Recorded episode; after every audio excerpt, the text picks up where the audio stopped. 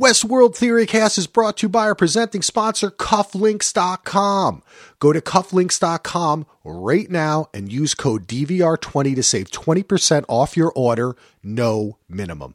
Cufflinks.com is the men's accessory marketplace. We all know that Cufflinks.com has Game of Thrones, Star Wars, Star Trek, Mandalorian, Disney, every amazing geeky thing they have products that match your desires, as well as having the classic wearable art brands like Ox and Bull, Hook and Albert, and of course, Cufflink's own brand, Cufflinks, baby. We all know that there's a coronavirus going around and we want everyone to be safe and happy. And a lot of things have been canceled, okay? And a lot of sales that Cufflinks had have been canceled too. NCAA, things like that. But they have now put over 700 items on their sale page to get a great discount while people are planning that next outing with their friends. When this all clears up and you go out, you're still going to have to look good. So head over to cufflinks.com today. We wish you and your family well. Have a great day. Enjoy the show. Welcome back to the Westworld Theory Cast. My name, of course, is Axel, and my co-host today on Monday is Ken. Ken, how you doing, pal? Axel, you are my sunshine. So uh, I'm doing great because I'm talking to you. I feel the same way, man. Yeah, just ha- we're having a little, uh, little pre-COVID talk. We hope everyone out there is doing well, staying healthy and keeping up your spirits because that's what you got to do. And we're going to try to do that for you today by talking about Westworld Season 3, Episode 3 The Absence of Field. Of course, we come to you three times a week. Monday, it's Ken and I. Wednesday, Jenny, Brett, and I. Friday, Gina, Tim, and Andy. Go over to DVR Podcast Network and you can find out more about that. And do take a moment if you can to give us a review on the iTunes, the Stitcher, the Spotify, the what have you, all those different things, that appy things. And you can also become a patron at patreon.com slash DVR. That's all from my little silly intro. Let's get on with the show. I thought this was a great episode. Um, yeah. I do have the poem before I forget. I have the poem, and when we get into it, we can. Uh, I'll read that that this cool. the title is based on. It's a really interesting poem, and I think it says a lot about this episode. What were your kind of overall thoughts of this? How'd you take it? Well, after last week's somewhat quote unquote light episode, which it really wasn't, but still for Westworld it was, it was really kind of nice to get back. Not nice, but just I, I, I was ready to have another kind of darkly dense episode um, kind of typical Westworld. Um, the other thing I realized, and I don't know how you feel about this, but I kind of feel like for maybe the first time, Westworld is doing character centric episodes. Um, not like Lost for sure, but still for them, I feel I kind of feel like they focused on Dolores and Caleb in the first episode, and obviously last week's was a Maeve and Bernard centric episode. And then last night, I feel like Charlotte really had a chance to shine. Um, and it was great to kind of spend that much time with her both in the past and the present. Um, you and I've talked many times already, just in you know two and a half episodes or two episodes, and then the little we've talked about this one, how much this season kind of feels differently than past seasons. And we're not the first ones to say that, obviously. So it's not like a unique perspective. But I feel like that's one of the ways that this season feels different is the way that they're sort of honing in on either one character or two characters. Whereas with seasons one and two, there's a lot going on in each episode. They would cut to lots of different locations, lots of different storylines. So I'm really enjoying this kind of deep character dive. I totally agree. Um, I I think that if the compromise was to make a more straightforward overall narrative, time wise, was to then pull back on that type of mystery and amp up the character stuff and Yeah. the relationship that they have to each other, then they are succeeding. I think Yeah. it's fantastic. I love, excuse me, I love this episode because of exactly what you're talking about. I was really surprised when they started with this stuff with Charlotte um, and the son and her son, and just how we start right out with like her body being built and you know Dolores waking her up, come come back online. I felt like oh, I was really into who is she? Who is she? But then slowly I became more interested in what is she? How is she feeling? What's going on here? The crying, the hurting herself, the Yeah. like the desperate calls to Dolores. It was really out of sorts. It really was. And it was great. I mean, you and I were talking last week about like, who is Charlotte? She was someone before she went to the park last season. You know, she had a life. She has a history. We want to know more about it. And even though we didn't get the full story on Charlotte, we got some really thought provoking glimpses into her life. And there's a lot we did learn about her pre park visit life from season two. Um, and I do agree with you about all the present day stuff that she was experiencing emotionally, because a lot of it is tied into the theme of identity. And that's a big theme for this entire story is what makes you who you are, whether you're a human, whether you're a host, what makes up your identity. And that is the very thing that Charlotte, quote unquote, Charlotte was struggling with last night is who is she? And and and we were and the clever thing about it is while the audience is literally asking who is she? Who is inside that body? Is it someone it has to be someone we know, right? Like who is inside that body that Dolores built at the beginning of the episode? So we're asking that question, who is she? Like literally, who is she? But she herself was also asking, who am I? Even though she knows who she is, but she was asking it in a very complicated, emotional, esoteric way because there seems to be some side effects going on and it's fascinating. And the ramifications of that are also really super interesting. Yeah, and I think it does tie direct. I'll read the poem because I think this is a beautiful poem. I'm going to do my best to recite it. Uh, and I think it talks speaks directly to that. Keeping Things Whole by Mark Strand. In a field, I am the absence of field. This is always the case. Wherever I am, I am what is missing. When I walk, I part the air, and always the air moves in to fill the spaces where my body's been. We all have reasons for moving. I move to keep things whole. Damn. That's some deep stuff. Yep. Talking about the spaces in between that keep the strands together, being the absence, being what is.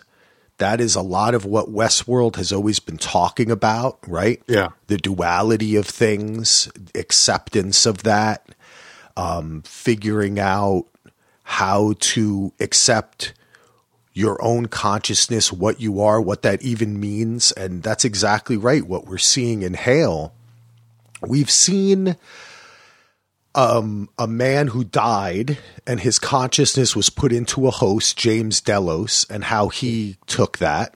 Yeah. We've seen a man who um, basically killed himself, suicide via host, Arnold, who was then reconstructed by the memories of Dolores and Ford, and then yeah. almost reconstructed in a sense, not completely, but in a way again by Dolores when she brought him back online in the mainland. Yeah. Um, and we've seen hosts come from computer to conscious, but now we see a host that Dolores, we still don't know who it is, but this host definitely was on the verge or going on the road of consciousness, right? By the way it speaks within Hale. Yeah. Now, still dealing with that being put into another body and another life and there must be some programming that is also augmented to make them act more like Hale, right? Automatically. Yeah. Um how they deal with that. So it's like this show I mean, how many other angles can they come? you know what I mean? Like yeah. at you with. And I just yeah. did not expect to be kind of really blown away by this examination of her. And this, like the poem and the title, it all works. And let's not forget Tessa Thompson's performance because none of this would work unless she was an A plus actress. Yeah. Which thankfully she is.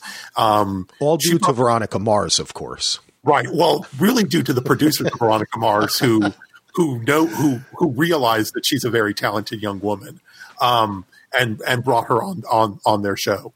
Um, yeah, she she brought the goods last night. She delivered a fantastic performance.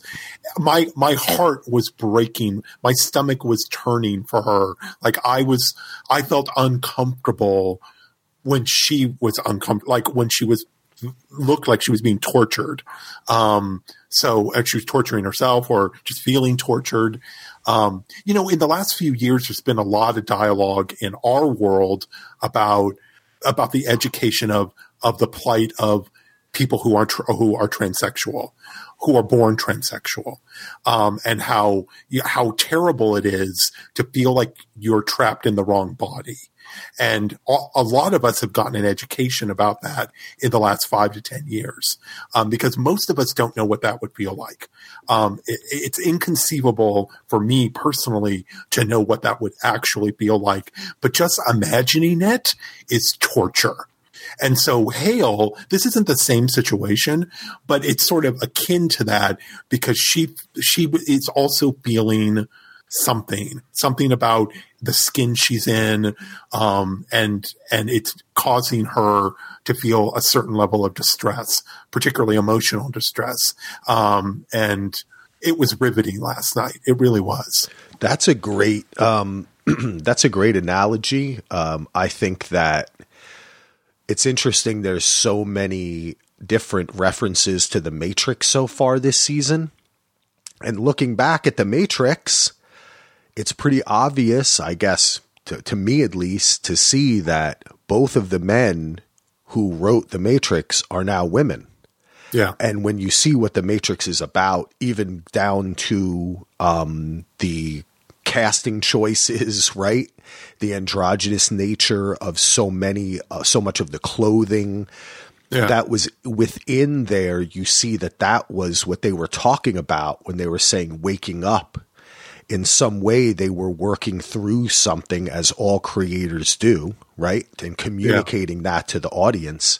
And I think that there's elements of that very much so in this. And we still don't know. That could be Teddy for all we know. We haven't even got to our guesses yet, right? Like yeah. it could be that that's part of it. Yeah. What it kind of works out to be what we see though is like Hale is a woman, as the poem talks about, who has chosen, it seems, in her life with her interactions with the man who seems to be her. Um, I'm jumping ahead a little bit, but we're talking, so I'm going with it. Michael Ealy, who is either her ex you know the father of her her child her ex-husband her present husband it's not really they right. seem she seems to be so dedicated to her business that it doesn't matter right yeah right. like the way he talks to her is typical of it doesn't matter what their relationship is, is because really there's one thing that's always number one for her. That's her career. Yeah. It's not her child. It's not her husband. Um, right. And so for a host to step into that while trying to be human is, is like, it's so interesting. So you think like it would be easy for that host to step into a, a human that acts more robotic, but it's actually more difficult. And I yeah. think that's why you see the the crying, the emo like she the, there's that one point where the other board member guys are talking to her about how uh, there's a mole in the company, you know? And yeah. she turns away and you can tell she's thinking of her kid and, and the video and she just starts trembling and crying. Yeah. And it's like her programming is you know like does not compute you know? It's really Yeah. it's interesting stuff. And it kind of reminds me of last week where we saw Maeve confuse the simulation. She is like internally that's what is happening. Whatever is getting confused like i need to act emotionally human. No i'm a host but this person acts like a host it's really a kind of fascinating thing where it might It be is. it might be easier for a host to jump into a body of a person who's really like happy and loving you know because then they can just kind of act that way Yes. Or, I mean, the bigger question is like, um, what's what's the what's the nexus between soul and body, and what like what's what's the potential conflict if a soul is in a is in a foreign body, or you know what's the nature of the the the, the soul body? You know like it's just there's so many like the best of hard science fiction this is asking a lot of really important complicated questions about your soul your body your identity um uh your your ability to make choices versus people who may be or things that or energy that may be making choices for you? Like how like how omnipotent are you in your own life? And how much of life is happening to you? Yeah. like these are all really important big questions and this show is talking about all of it.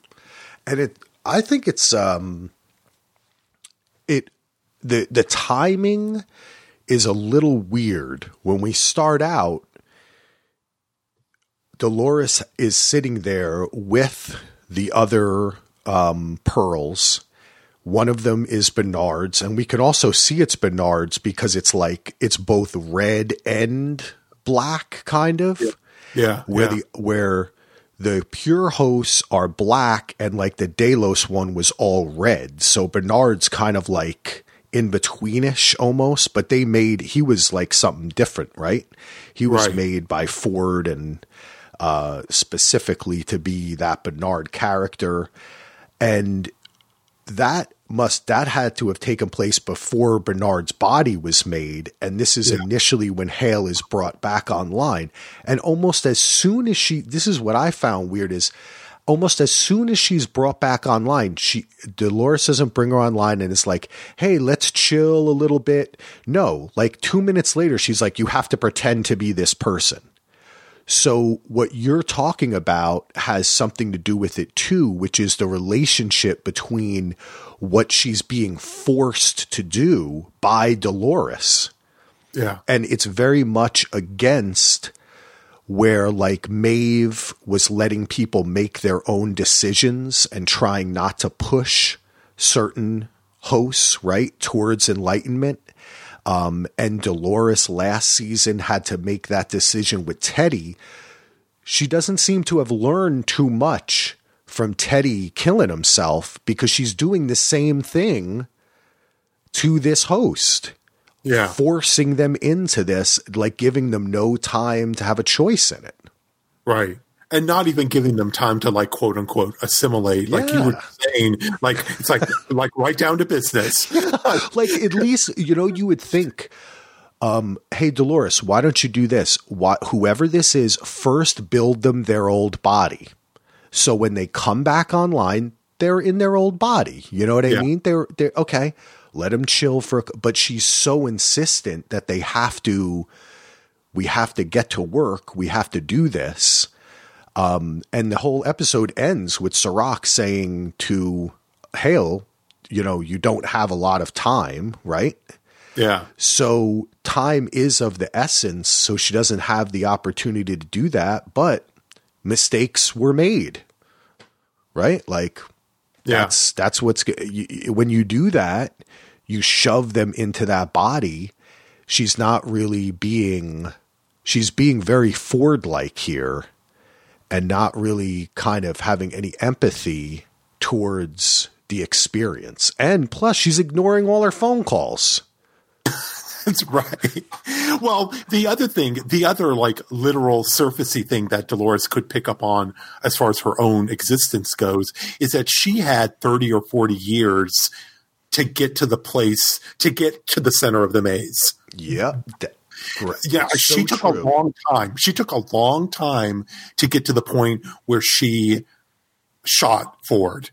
It took, I mean, all of William's life pretty much most of William's life. So 30 years, maybe 30, 35 years. So for her to not give that same space to other hosts is really sort of inconceivable because she herself had all of that time to sort of come to terms with who she is.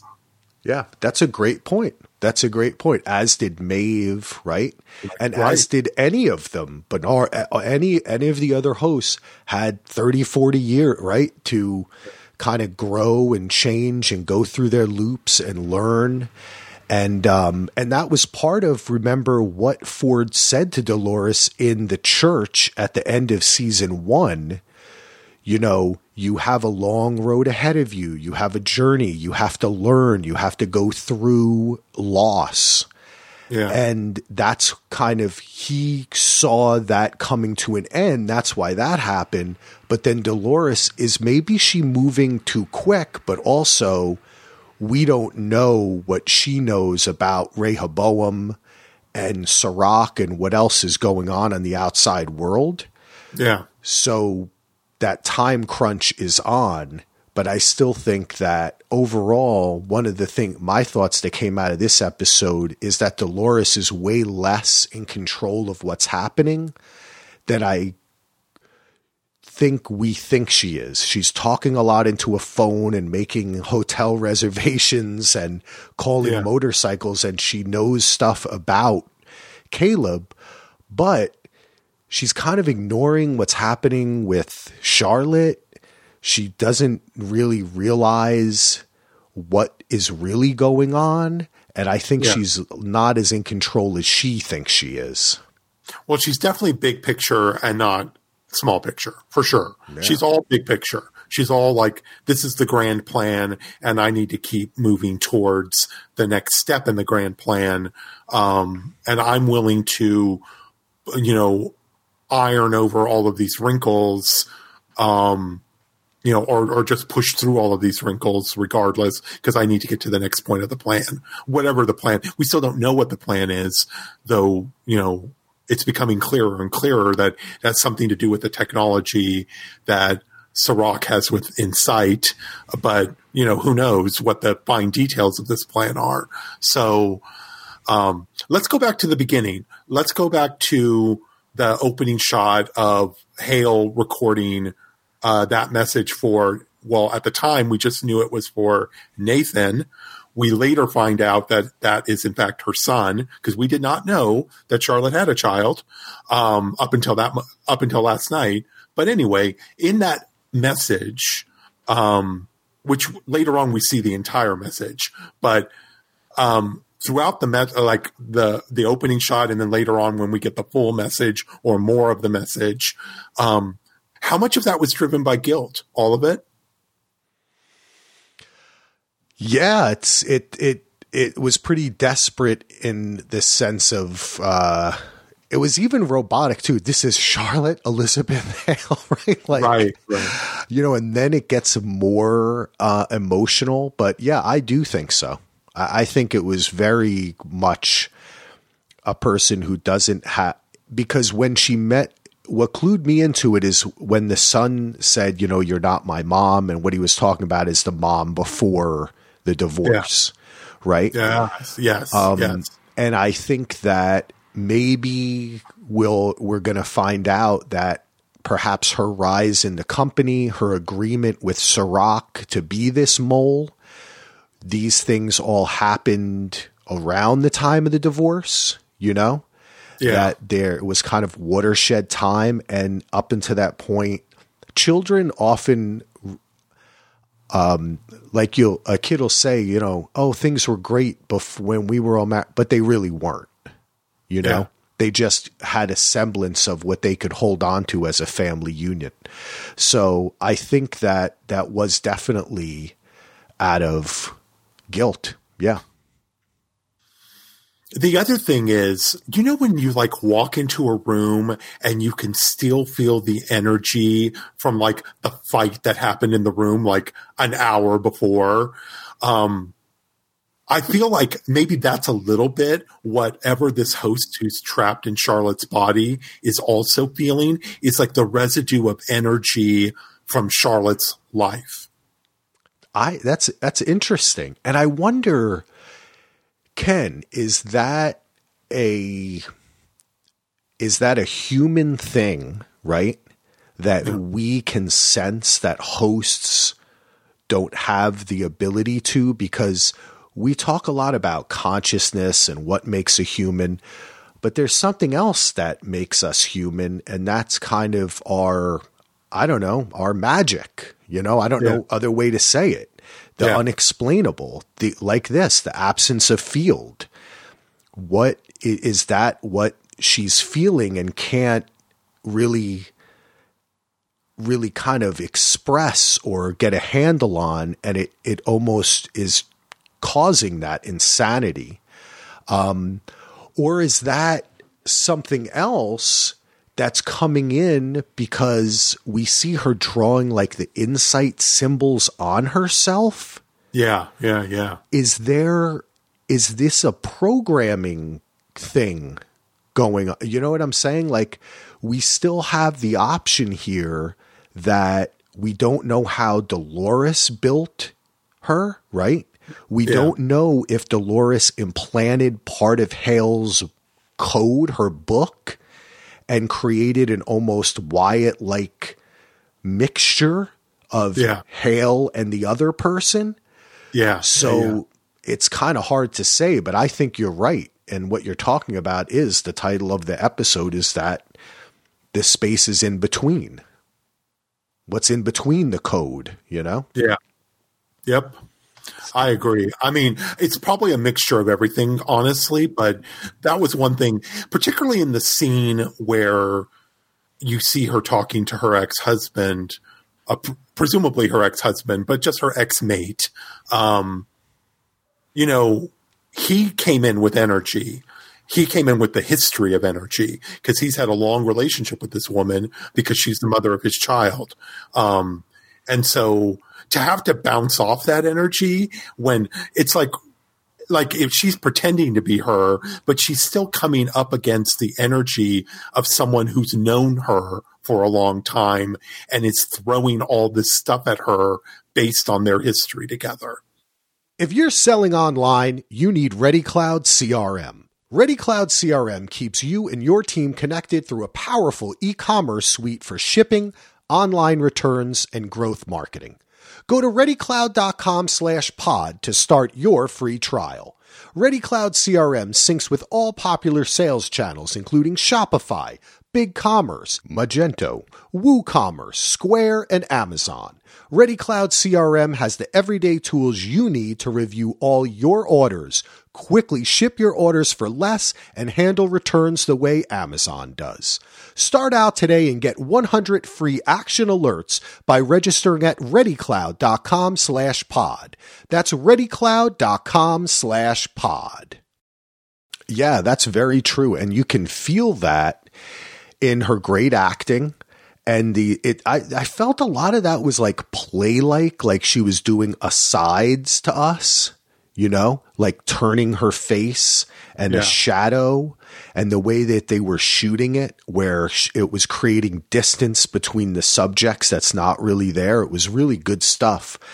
Um, but my question is she seems so ill prepared you know, in almost all of these situations. And does that come back? Is that is that a result of the emotional and energy aspects that you're talking about, right? Like not being able to read the room? Or is it a result of a lack of preparation or not or foreknowledge on Dolores's part in helping her craft her character because in many ways Dolores has now become like Sizemore, right? She yeah. has to write a role for her. and it's perhaps it's that lack of imagination, that lack of you know, in every sci-fi thing, the reason that humans always survive, right? At the end, the person goes, well, you you humans, you're unlike anything I've seen before. You think weirdly and act strangely and you're emotional, but that's what makes you human, you know? And that's why yeah. I saved you. Is that kind of what's going on um, with with this with this Hale bot that she can't pick up on any of that because it happens with the, her the husband it happens with the kid it happens with the pregnant woman who keeps on give who do you did you pick up on her name? I did not no. Isn't it interesting that they cast they either cast or they have her that she's pregnant don't you think yeah. that's it? I thought I'm, I'm I'm still trying to figure that out. I got to try to read around the internet of why. I mean, it's symbolic of many things, but it's just you don't normally see that in a TV show unless it's for like a distinct purpose. Well, it had to be for distinct. I mean, there are no accidents in yeah. the show. It's, I mean, it's plotted out, you know. To but the, I mean, in the narrative, you know, right? But the whole idea of like, um, of of paternity in the biggest sense of that word. I mean, that was a big deal. Is the, Halebot's reaction to paternity and to being a parent. Oh, true. To, true. And so being around a pregnant woman helped reinforce her new reality that she's now the mother of something. That's so. very, very good. That's there we go. Thank you for answering that. That's the podcast, everyone.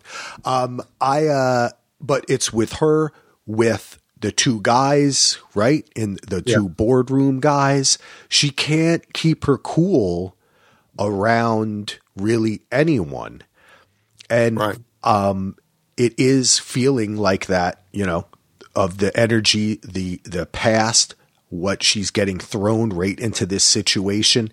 And I think that's pretty interesting because, so many times in other sci-fi shows and hey this was a plot of future world them replacing politicians and stuff.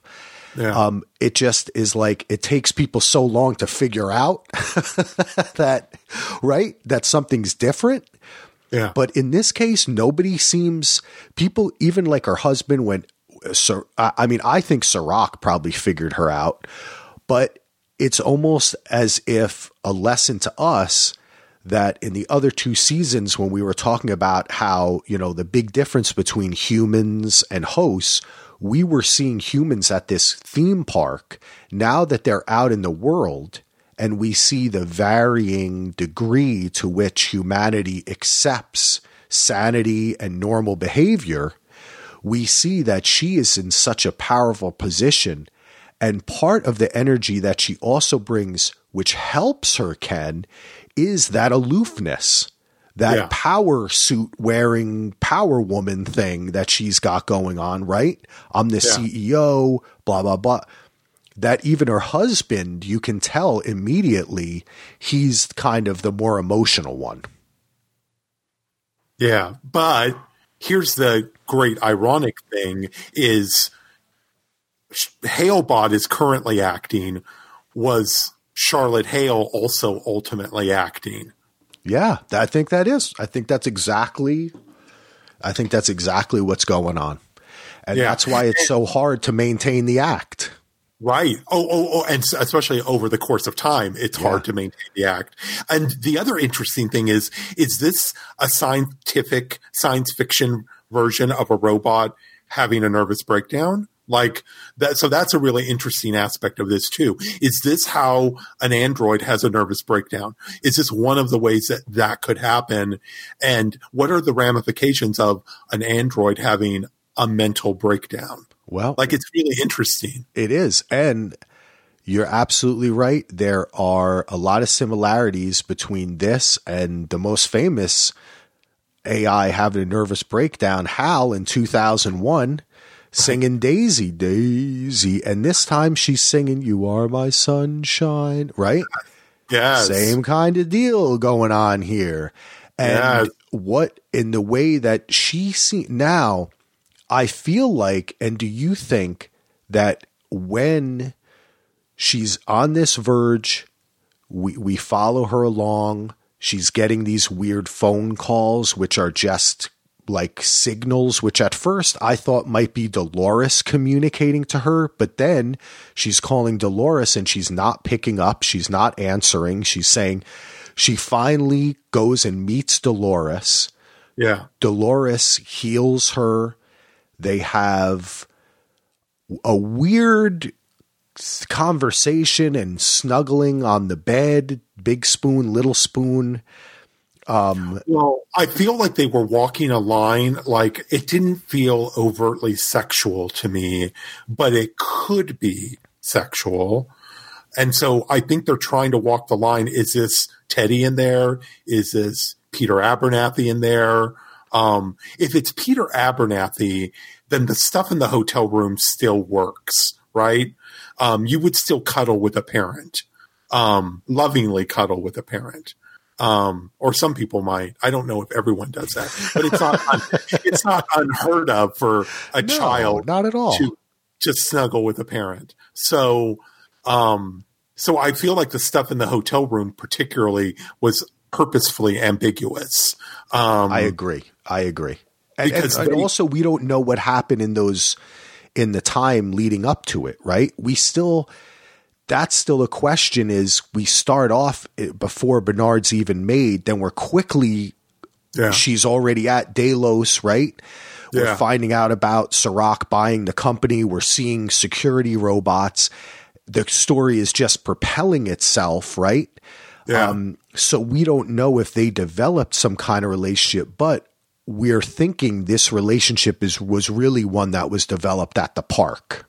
yeah, yeah, yeah.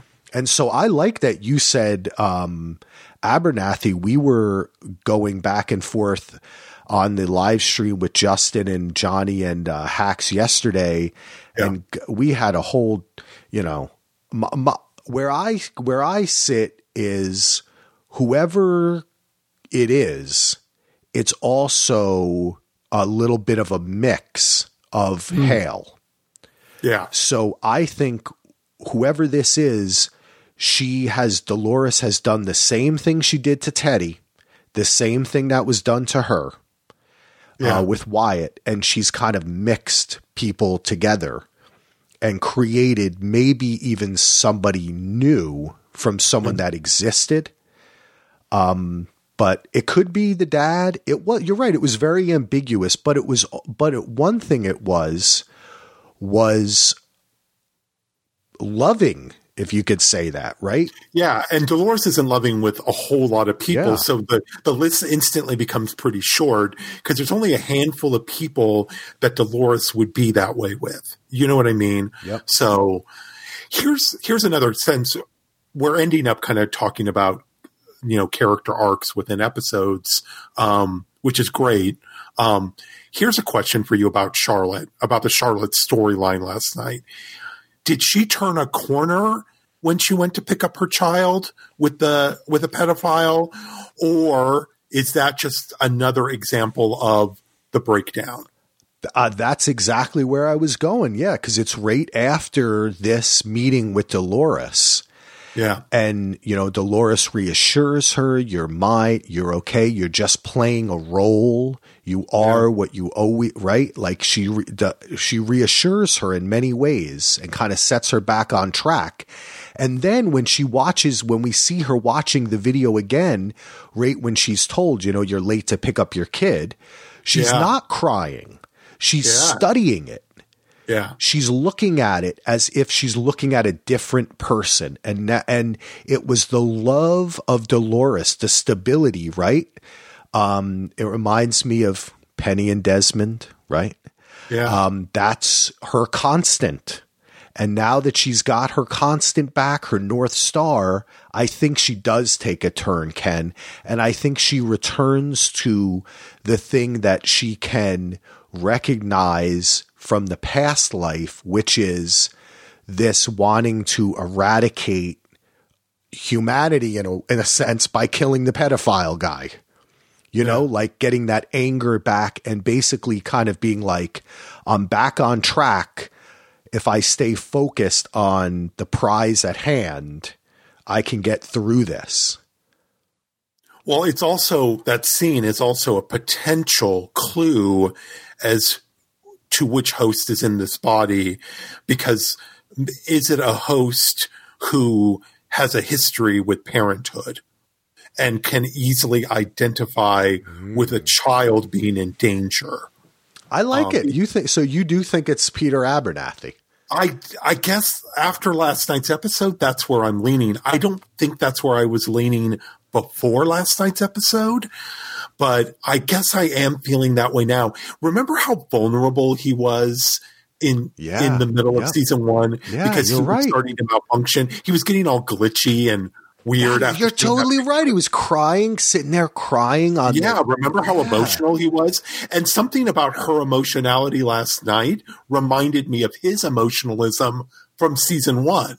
So I, I, and then the thing with like wanting to protect a child, even though it's not technically that that person's child, still that person, that host saw a child in danger, and it just kicked in. Like, I like it. So after last night's episode, I guess I'm like I'm Team Abernathy at this point. Yeah, and and and look, regardless of if that if that theory there is true, which I, I'm liking it more and more. I think it is safe to say, and to answer your earlier question, I think that yeah, I think that a turn was made, yeah. and um, what that means for for this transition or for for what this episode represented i'm not quite sure but i think that for our story it does mean that when she meets with Serac, she doesn't have any breakdowns like that. She acquits herself fairly quickly. Still, it's a little iffy, you know. I mean, he has to go and explain, and I th- I think he might be in on what's going on, but I think that she is now focused and can be a little bit more trusted. But I'm not sure. I'm still kind of feeling like we had this whole episode.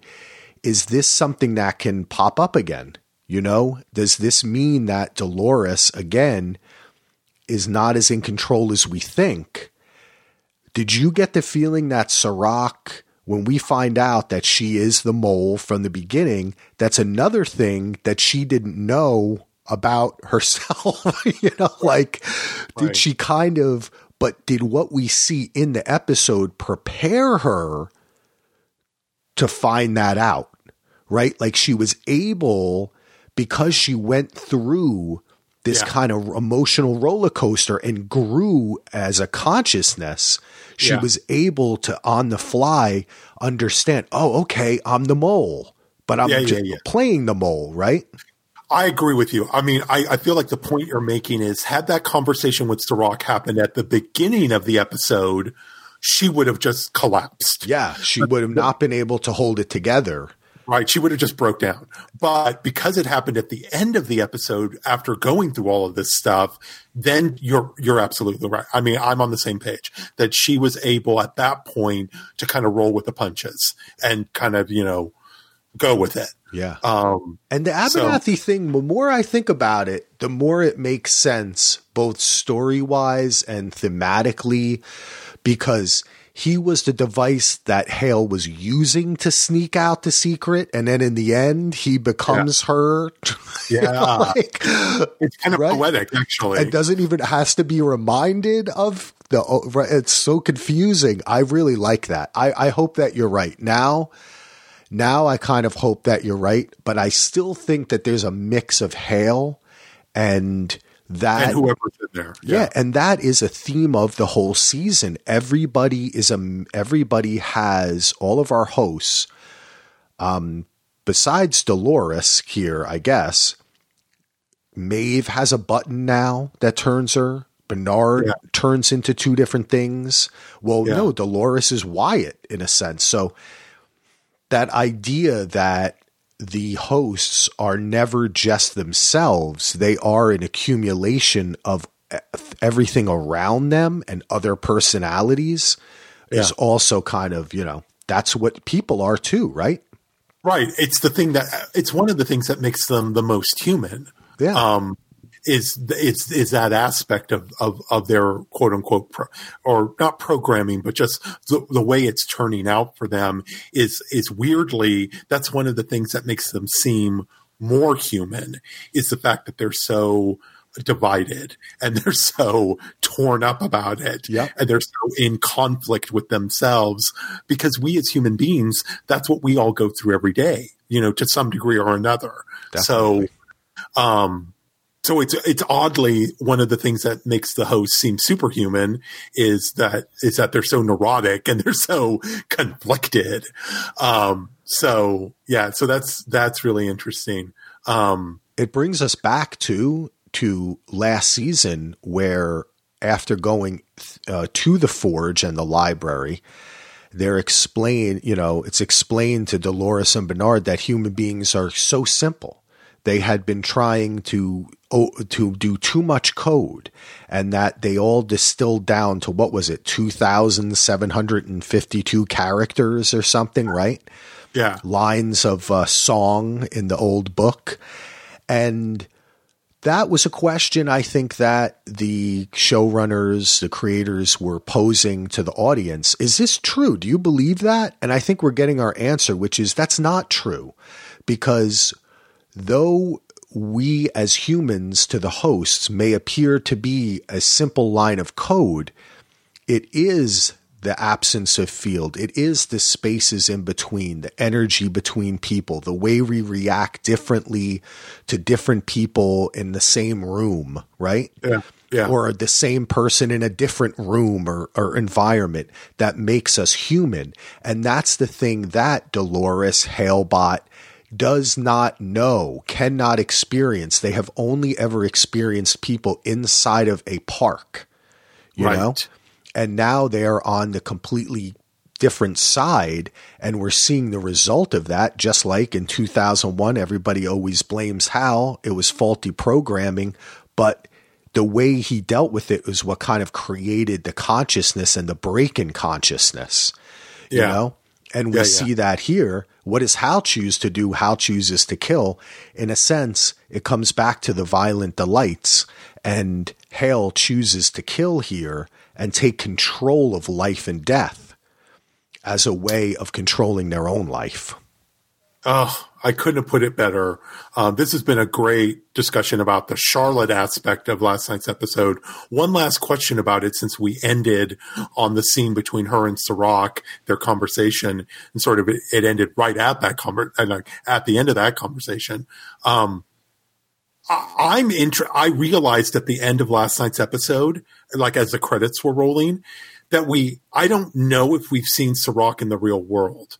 And it made me wonder about that. And I wonder if it made you wonder because now I'm not 100% certain that his conversation with Maeve at the end of last week's episode was actually happening in the real world either.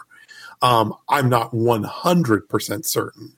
I, it's probable that that conversation did actually happen in the real world, but I'm not completely sold on that. So let's say I'm right. Let's say that that conversation with Maeve also happened in another simulation, another level of simulation.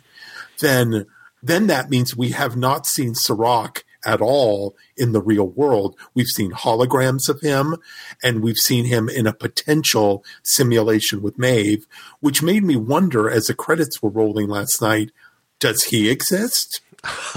that's I'm you know that is I I think that's fantastic and I think that they go out of their way showing her Hale wearing the glasses like we saw Yeah. uh, Jerry wear uh, Yes. with Dolores.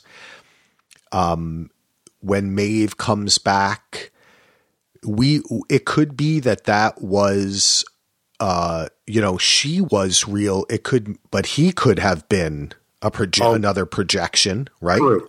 Right, right, um, right. so it could be it could be varying levels of uh, what is the simulation the background him both one of them Right. and i that brings up a lot it does make me think i mean i think there's got to be everything on this show is mirror images. Everything is Yeah. two sides of the same coin. You have Ford and Bernard. You have Serac and um, what's his name Gallagher. Yeah. Um, so the elder. So I think in the same way that Arnold wasn't ever really real, he, Bernard, right? Right. maybe he is not real too. Maybe in the but Arnold got recreated as a host. Maybe Serac lives in Rehoboam. That right. I mean, and and there's other precedent as well. We saw Ford allow himself to be um, um, uploaded into the system after, um, uh, obviously prior to Dolores shooting Yes. Yep. but his consciousness had been uploaded as a, a form of preservation into the system of the park. So there's already precedent of someone uploading their consciousness into technology. So if Ford did it, it's conceivable that Serac has done it as well. Yeah. And Ford put himself in, then he put himself as a packet into Bernard. And Right. then Bernard gave something to Maeve and it woke her back up and it could have been for part of Ford too. Right, right, exactly. So yeah, I like that idea very much, Ken. I think that you're absolutely right. I mean, because we don't have any scenes of just him. Right. Or it's him obviously in the real Yeah. world. Like him like, you know, walking around encountering things that can only be the real world. So so we'll see. I mean, that was a very provocative thought to end on for me, and now I've shared it. So uh, so it's something I'm definitely thinking about. Um the other, you know, the other, not, I won't say half because most of this episode was Charlotte, Charlotte centric. Um, but obviously Caleb had a big chunk of this episode and his continued, uh, interactions with Dolores, kind of the relationship that they're just starting to build. Um, and a lot of that was really interesting as well. Yeah. Um, I want to ask you some questions about this. okay. Taking a little break from this show to remind you again of our amazing presenting sponsor, cufflinks.com. They've been with us for over a year. and We're so proud to have them. So go out and support them. If you're a listener to any of our podcasts, take a moment right now, type in cufflinks.com slash DVR into that old web browser, and you will arrive and you will be amazed, happy, surprised at the amazing products that cufflinks.com has. You might think to yourself, hey, I don't have an, a formal event coming up. You know, I'm not into cufflinks. But guess what? They have a lot more than that. Actually, I'm wearing a pair of Star Wars socks that they sent me. Cufflinks.com is where it's at. Go to cufflinks.com slash DVR today. Hey, everybody, I've got an exciting announcement. Our very own Heath Centazzo, aka Heath Solo, who you know is a great actor, has been writing a screenplay and is now producing his first feature film, The Star City Murders. A team of detectives are tracking down a serial killer, but his methods are like nothing law enforcement has ever seen. It's a race against time before more victims are claimed. The Star City Murders. You can be a big part of this project and become a backer. Just go to cefilms.com for all the information on the film and how to donate, or go to kickstarter.com and search the Star City Murders. And also, if you look in the show notes or at dvrpodcast.com, all the links are there for you. There are many great rewards for donating, including a tier where you get an exclusive behind the scene podcast hosted by me, Axel Foley. That's right. So let's help get Solo make this movie, all right? Go out there and donate $5, $10, whatever you can give. Let's make sure that Solo gets this done. And also, all the Patreon funds coming to DVR podcast are going to this Kickstarter because we believe in Solo. This is going to be an awesome movie and we want to be a part of it. So head on over to CE Films today. The Star City Murders, baby. Let's find the killer. Okay, so we had talked a bit about maybe this being a whole setup, right? Yeah. Um, with Dolores and Caleb. I was a little confused about the levels to which Dolores was either faking. Again, I was a little confused. Is she faking? Has she actually set her pain and such receptors so she is more human and she's now irreplaceable, right? Like Yeah. she had talked about? Yeah. because when we get introduced, reintroduced to them, they're in the same position they were before. They're under the bridge. Yeah. She's not, he chooses to stay there even when the ambulance comes. Then they go through this whole thing where he looks on his Rico app and he sees that the cops pulling them over are actually been bought off Yeah. and they go through this whole fight here. What was your take on this? Was she was she faking all of this to put him in a position where he's on the run or did she set her pain receptors and did he really give her some blood and oxygen and it brought her back to life? How did Well- you read it? Before last night, I would have said I was 50 50. La- after last night, I feel like I'm 70 30 that she planned it all Okay, me too. because she also, very shortly thereafter, their night of adventure in the ambulance, seemed to know a whole lot about him. Yes. Yeah. Um, and I got the sense that she had already done that homework weeks or months before and knew already knew a lot about him before she quote unquote met him. Yeah, and che- and used Martin to check in with him. I Yeah. because she just said to him when it was interesting and the way they write this and it uh, the Nolans do you like you look at uh, especially of course Inception you see that they like talk about one thing and then the result is something different, but you kind of remember it differently. So she asks, I want to check in about this guy. And what Martin does is he brings up the thing and he sees the video feed.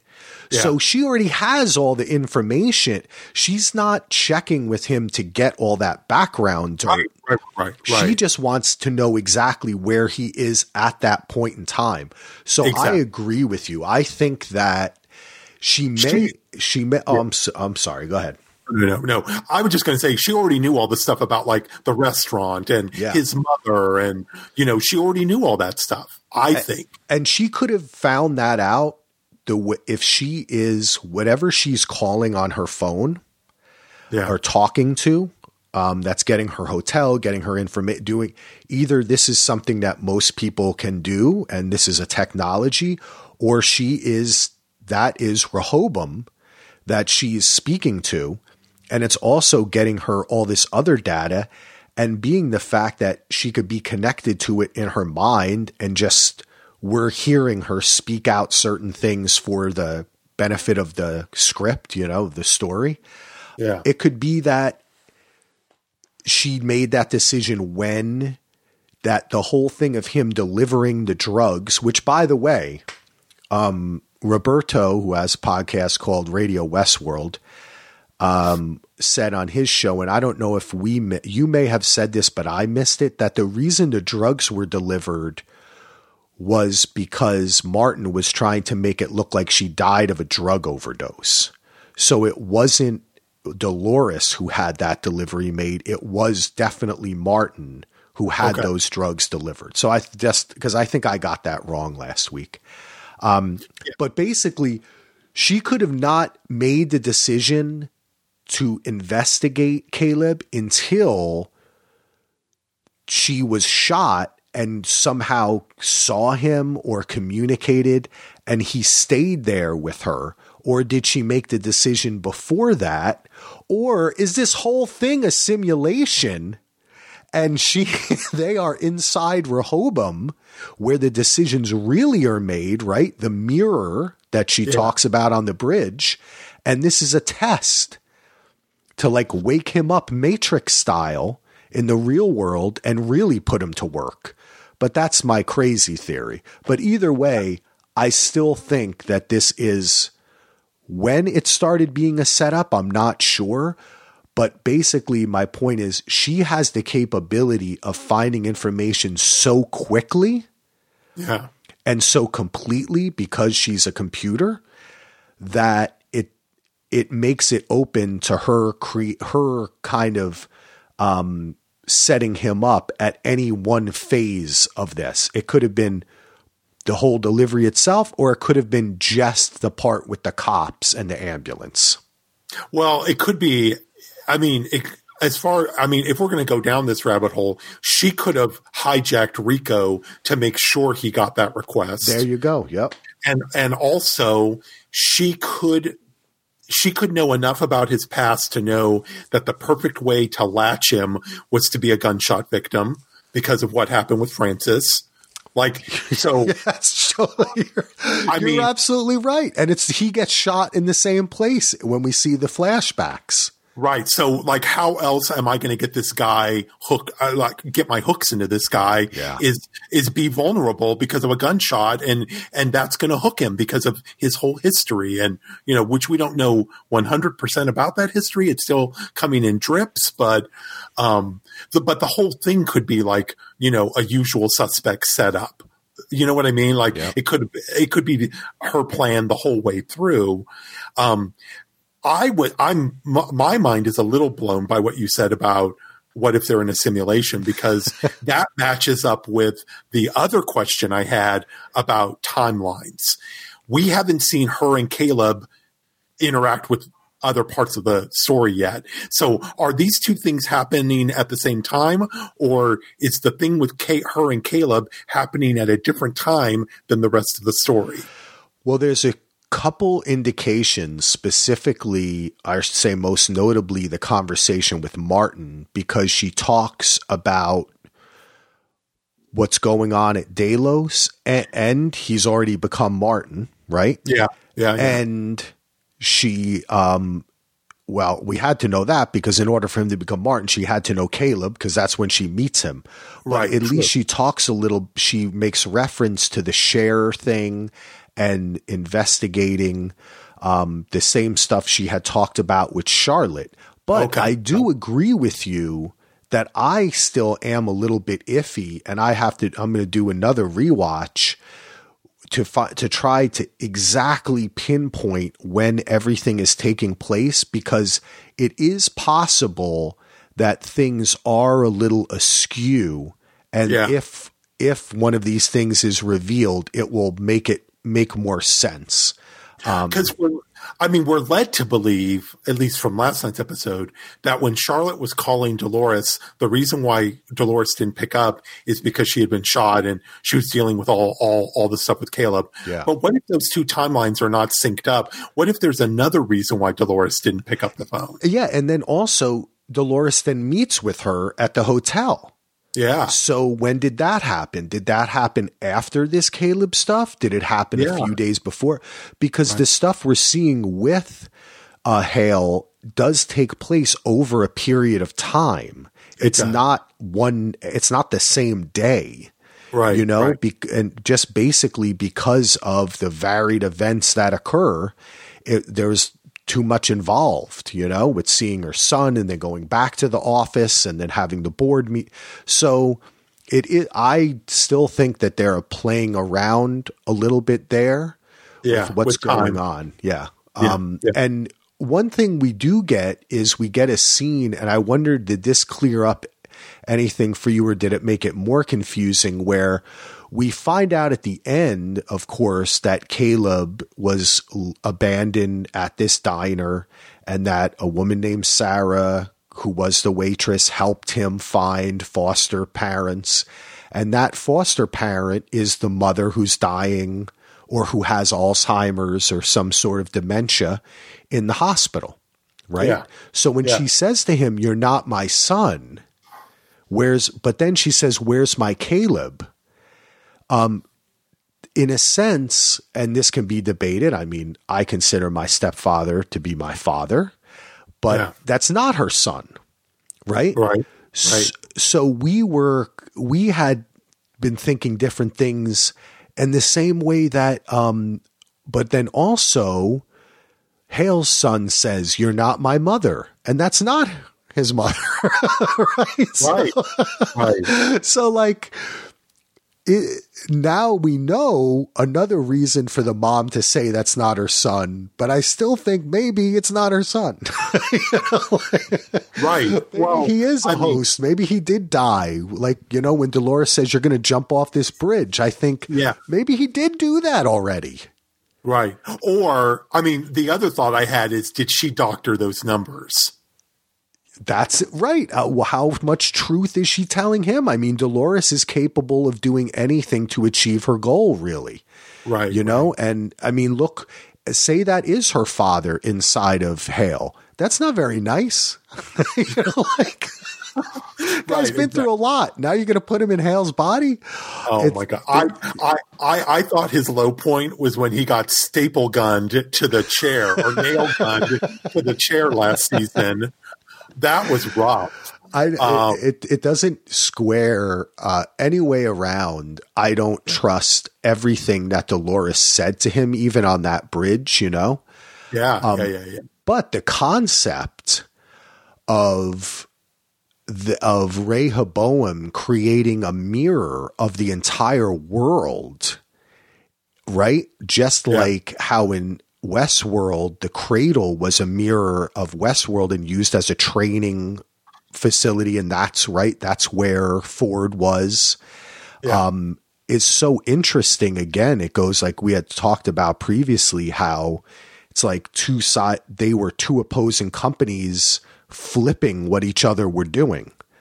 Westworld yeah. just did it in Westworld. They were doing it in the whole world. And the idea we get through Caleb's whole story here, just as we got with Hale, is she in control of her own life? What's happening? Her own body, right?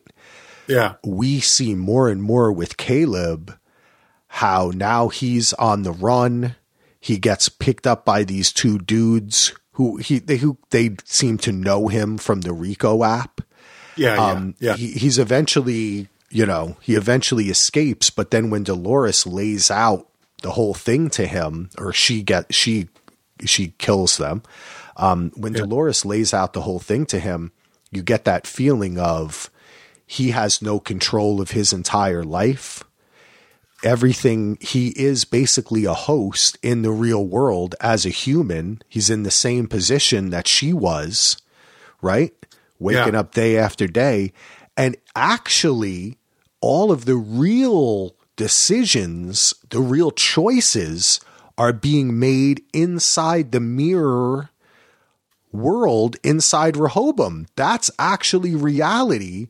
And the real world is a, really a simulation in which that reality gets played out by Rehoboam messing with people's lives. Oh my God, you're going to make my brain explode. Oh my God, it's so good.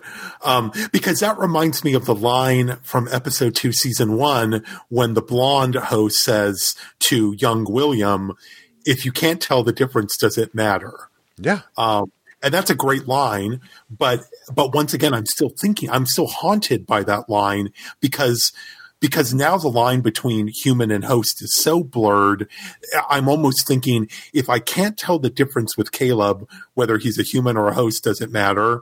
And also, if I can't tell the difference of whether it's a simulation or reality, does it matter?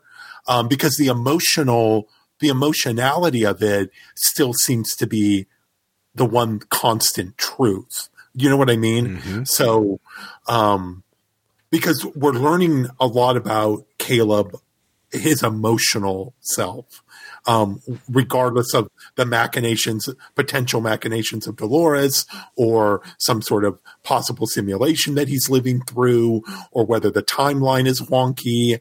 The, the one truth that we're learning about him is, um, is, uh, about like how the abandonment was a cornerstone for him and the thing with francis is another cornerstone yeah. and yeah. so um so that's really interesting he's a host i mean that's so much and i think it's you know subjectivity and um personal experience and per, your own personal consciousness your own yeah. personal uh perspective on the world and and and how you how you emotionally um how how you take things in and spit them back out, whatever that's called, with the word for that. uh, you're you're absolutely right, man. It brings it all up, and it's that that talk on the bridge at the end yeah. there.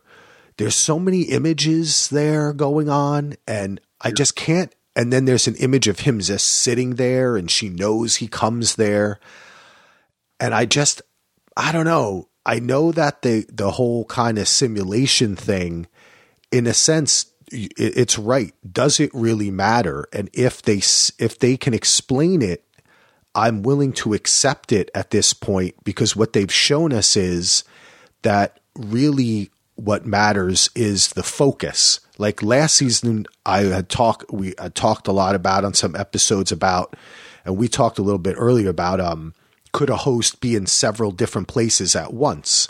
Yeah. And yeah. I I would say yes they could, but also they'd have to kind of maintain focus in one place. And actually, we talked a little bit about this uh, when we were going over um, Watchmen on HBO and Doctor Manhattan, how he yeah. can be in several different places at once, but it's his focus that matters because it's in that focus that an actual choice can be made. Yeah. And that's the important part of why Dolores says that she is kind of recruiting him in a sense, right?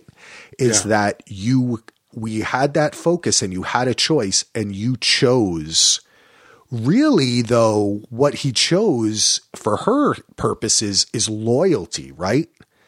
Yeah. Like that's an interesting thing we as a viewer we watch Dolores and we hang on her word and she's explaining everything to us but then when you step back and you think about it all she's really kind of saying to him is I really like that you uh, sacrifice yourself for me